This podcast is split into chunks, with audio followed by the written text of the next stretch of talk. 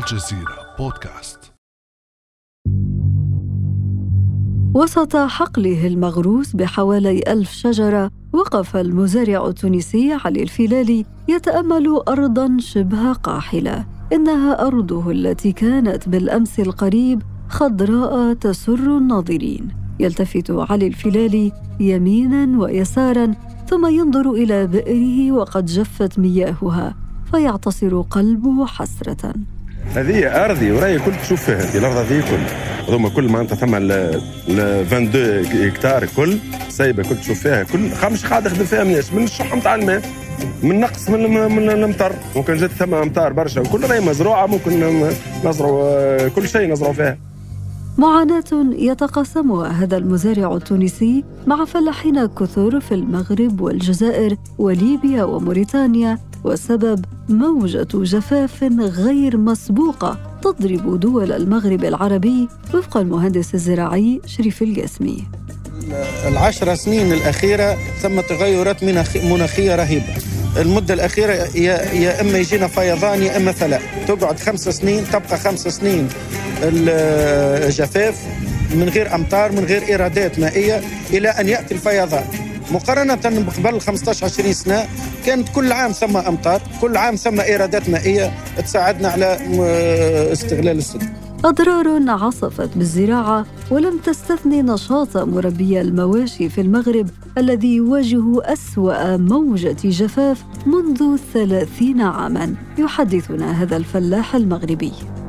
كنا عايشين معيشة عندنا عايشين نص معيشة إحنا البهايم نص معيشة عندنا عايشين فيها لحنا ولا وليداتنا تكرفصنا والتكرفيس ما كاين فلوس اللي غادي نجبدوها نعطوها نشربوها للبهايم ما ياكلوا ما هي أسباب الجفاف في دول المغرب العربي؟ وما علاقته بالتغير المناخي؟ وكيف يؤثر الجفاف على معيشة الناس وعلى الأمن المائي والغذائي للدول المغاربية؟ وما هي الحلول الممكنة لمواجهة الجفاف في المغرب العربي؟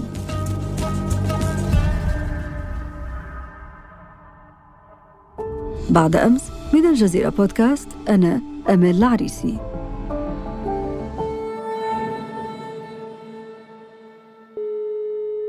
ينضم إلينا في هذه الحلقة من تونس الأستاذ عمر جريدي الخبير في شؤون البيئة والتنمية المستدامة.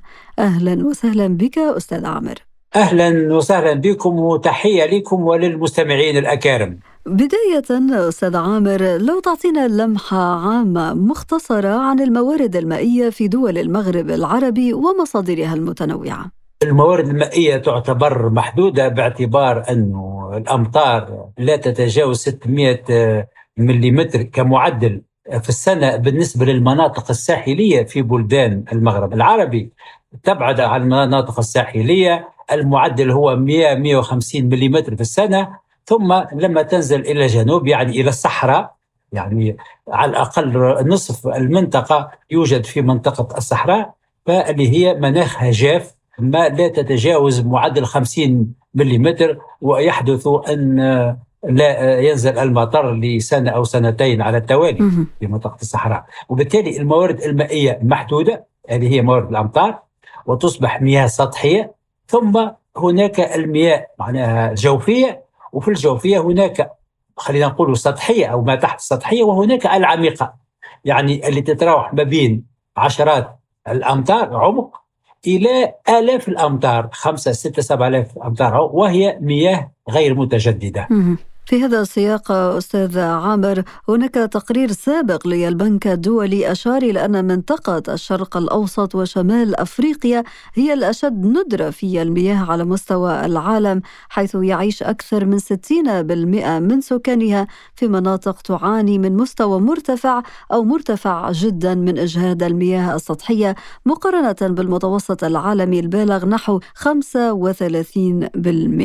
فكيف تفسر أستاذ عامر عامر هذه الوضعية المناخية الحالية لدول المغرب العربي؟ لا الحقيقة الوضعية الحالية يعني الجفاف وندرة المياه هي واقع جغرافي في المنطقة. يعني منذ القدم منذ على الأقل 3000 سنة لأنه منذ قبل 3000 سنة هناك جزء من الصحراء في الجزائر في تونس يعني كانت حقول كانت مروج وكانت فيها حيوانات. بعدين على مدى 2000 3000 سنة الصحراء ماشية وتقدم نحو الشمال. لكن على الأقل بالنسبة لعصرنا الحديث هذا في القرن أو القرنين الماضيين وضعية الجفاف وندره المياه هي وضعية معناها طبيعية لكن تازمت واصبح أصبح نعيش مخاطر بسبب التغيرات المناخية.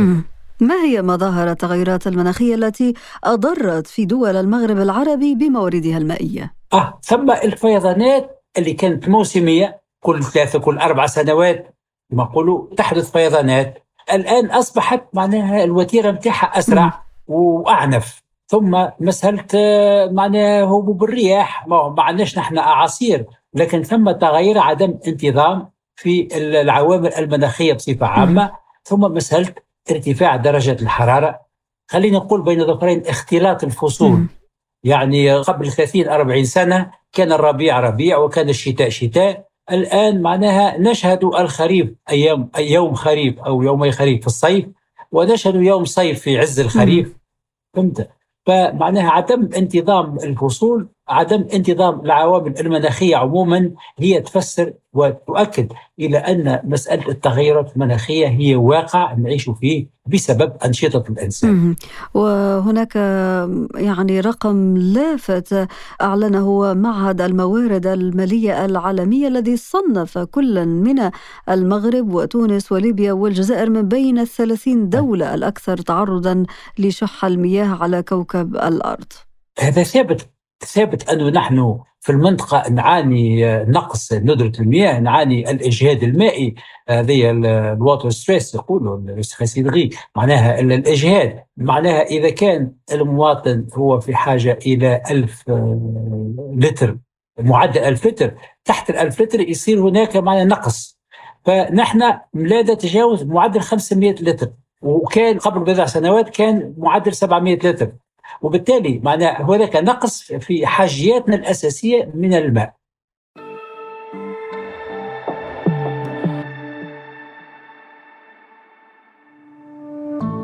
ابقى على تواصل مستمر مع الجزيرة بودكاست ولا تنسى تفعيل زر الاشتراك الموجود على تطبيقك لتصلك الحلقة يومياً.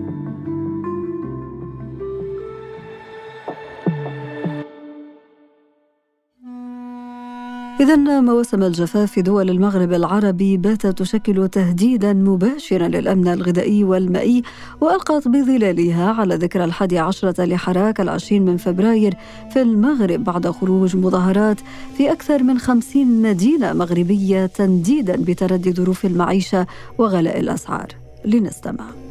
أن الحكومة خصها ترخف على الشعب ترخف على المواطن المسكين المقهور اللي ما عندوش خصها ترخف علينا خصها تنقص لنا الأسعار. هذا الغلاء المهول كلشي كلشي مرتفع الأسعار كاملة. إذا خرجنا كنحتجوا ضد أولا الغلاء ديال الأسعار لأنه المستوى ديال الغلاء ديال الأسعار وصل لواحد الشكل غير مقبول. أستاذ عامر بناء على ما استمعت إليه من شكاوى المواطنين ما هي تداعيات الجفاف وندرة المياه على الحياة الاقتصادية والاجتماعية في دول المغرب العربي؟ بالطبيعة الماء هو مورد طبيعي واستعماله أو استغلاله أو استهلاكه له كلفة هو يدخل في حلقة الإنتاج والتصرف والمعالجة والتسويق لما الكلفة بتاعه تكون باهظة هذاك ينعكس على تكاليف الإنتاج وبالتالي على أسعار الاستهلاك وبالتالي على القدرة الشرائية للمواطن. وإذا القدرة الشرائية تكون بطبعها متدنية بسبب معناها المنوال التنموي اللا مستدام المتبع والذي لا يؤدي إلى معناها اقتصاد مزدهر اقتصاد لا تكون فيه بطالة. في الوضعية هذه مسألة الماء أساسية الماء كمورد طبيعي في الإنتاج يدخل في إنتاج كل شيء.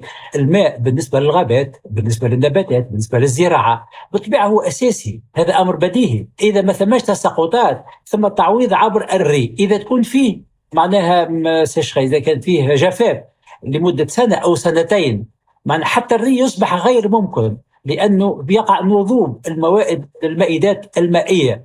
وحتى ما يتبقى من تلك الموارد المائية الجوفية معناها تكون فيها نسبة ملوحة عالية استعمالها تتسبب في تصحر في تعقيم التربة. وإذا تملحت التربة فقدها إلى الأبد وجعلنا من الماء كل شيء حي. يعني الغابة بدون أمطار الزراعة بدون أمطار أو بدون ري معناها ما فيش زراعة. خاصة وأن الآن العالم يعيش إضافة لمشكلة الجفاف في المغرب العربي يعيش أزمة حبوب نتيجة الحرب الجارية بين روسيا وأوكرانيا. هذا يقودنا أستاذ عامر إلى الحديث عن تداعيات السياسية والاجتماعية لكل هذه التغيرات المناخية التي أثرت على الأمن الغذائي والمائي في دول المغرب العربي. بكل تأكيد. معنى الماء هو أساس الحياة. لما نقول أساس الحياة بالتالي هو أساس الإنتاج أساس الصناعة أساس التنمية. التنمية بأبعادها الثلاثة مش فقط بعدها النمائي الاقتصادي. معناها بمنظور التنمية المستدامة التنمية اللي هي مجتمع واقتصاد ومجال ترابي أو مجال بيئي أو نحن نقول بيئة.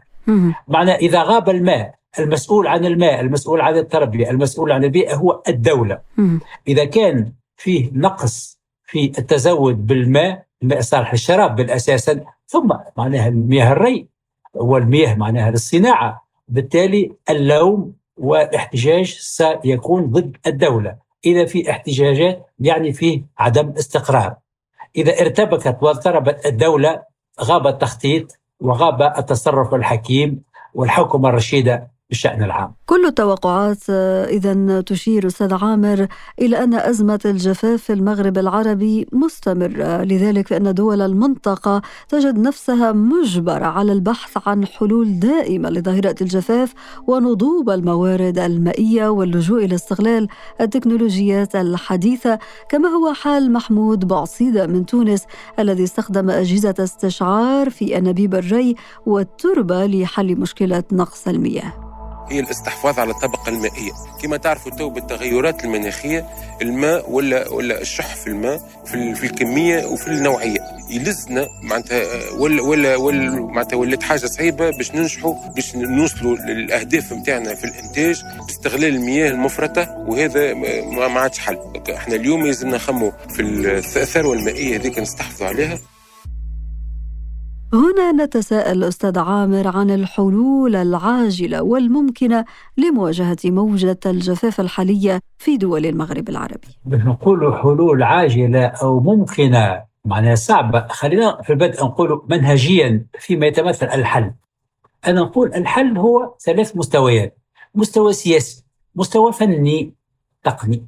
مستوى مجتمعي اتصالي في نفس الوقت. لكن البداية هي على مستوى يعني السياسة يعني الحكومات الدولة اللي تمثل في وضع السياسات والاستراتيجيات والاستثمار مثل الاستثمار في البنية التحتية توفير الاعتمادات في الأولويات أولويات معناها ميزانية الدولة تعبئة الموارد وهذا رهين تصور للتنمية على مستوى البلد. هذا مش موجود تقريبا. يعني نحكي على أهداف متحده للتنميه المستدامه ونحن منخرطون فيها لكن عمليا لا نرى توجها سياسيا صريحا وصارما وراسخا في الاتجاه ذاك. المستوى الفني المستوى العلمي والتكنولوجيا يعني استعمال التكنولوجيا مثل تحلية مياه البحر اللي هو حل من الحلول ثم مجتمع اتصالي مثل ما نقوم به نحن خبراء مجتمع مدني ومؤسسات إعلامية صحفيين يعني نحاولوا يعني نثير المسألة هذه. دونك هذه الحلول الأساس. تقول لي ماذا يمكن أن نفعل الآن؟ الآن نقول نحن خطة عاجلة. يعني ليست سياسة طويله المدى معناها انطلاقا من رؤية رؤية الاستدامة ماذا نفعل في تفاعل مع القطاعات الأخرى الكل في على مستوى الطاقة، التنمية، الاقتصاد، التجارة، العلاقات الدولية، التعاون الدولي، الدبلوماسية، يعني كل شيء يرجع للدولة مع شوية وعي مجتمعي اجتماعي هو بس الاقتصاد باستعمال المال لأنه يعني فما هدف، ثم تبذير غذائي وتبذير المائي معناها مشكل كبير. وهذا يرجع للمجتمع يعني والمجتمع هو رهين سياسته رهين الدولة بتاعه. لما الدولة تكون عندها سياسة اتصاليه سياسة بيئية سياسة تربوية معناها متكاملة رؤية للتنمية المستدامة ويقع التجاوب من طرف المجتمع المدني والمجتمع الإعلامي فمعناها مع الوقت السلوكات تتغير وتصبح سلوكات رشيدة لأنه الاستهلاك نمط الاستهلاك هو سلوك فإذا كان نمط استهلاك يبذر ويلوث يعني لم نفعل شيئا لم يكون السلوك مسؤول. معناه هذا ينعكس على مستوى الاقتصاد. يعني ما عادش ثم تبذير يكون ثم اقتصاد في استعمال مياه الموارد الطبيعية ويكون فيه معناها حرص على عدم التلوث وعلى مسألة التدوير يقولوا الرسكله رسكله معناها سواء النفايات السائلة المائية المياه المستعملة أو النفايات الصلبة أو النفايات الأخرى الخطره وما إلى ذلك. في الختام أستاذ عامر في ظل التوقعات بأن أزمة الجفاف هذه وتداعياتها قد يطول أمدها لسنوات طويلة قادمة، لماذا لا توجد سياسات وبرامج تعاون مشتركة بين دول المغرب العربي في مواجهة هذا الخطر خطر الجفاف؟ هنا دخلنا لمستوى علائقي دبلوماسي سياسي المشروع موجود مشروع المغرب العربي وله مؤسساته وسكرتارياته ولكنه غير مفعل.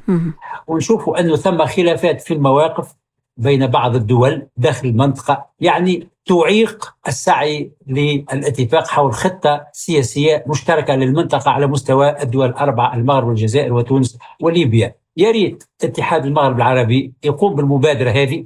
اللي هو مقره في الرباط والأمين العام نتاعو تونسي بلا رئاسة إلى حد الآن لأنه معنا غير مفعل يا ريت يقوم مبادرة في الاتجاه هذايا اللي هو اتجاه مصيري حياتي بيئي لا سياسي. لا سياسي بالمعنى السلطة ومعنى معناه المصالح السياسية. يعني أن عدم تفعيل خطة مشتركة في إطار اتحاد المغرب العربي قد يضيع على دول هذه المنطقة وكذلك على سكانها فرصة للاستفادة من كل هذه الحلول التي ذكرتها أستاذ عامر. بكل تأكيد نحن لا نحلم نحلم الممكن ونرجو أن من بيدهم القرار اللي عندهم السلطة السياسية يعني المسؤولون هم مسؤولون عن الحاضر وعن مستقبل.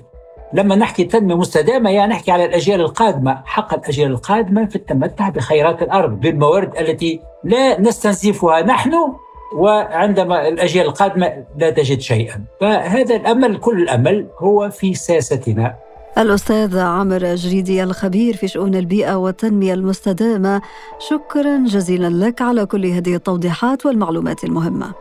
يعطيك الصحة بارك الله فيكم سيدي. شكرا حبيبي. كان هذا بعد أمس.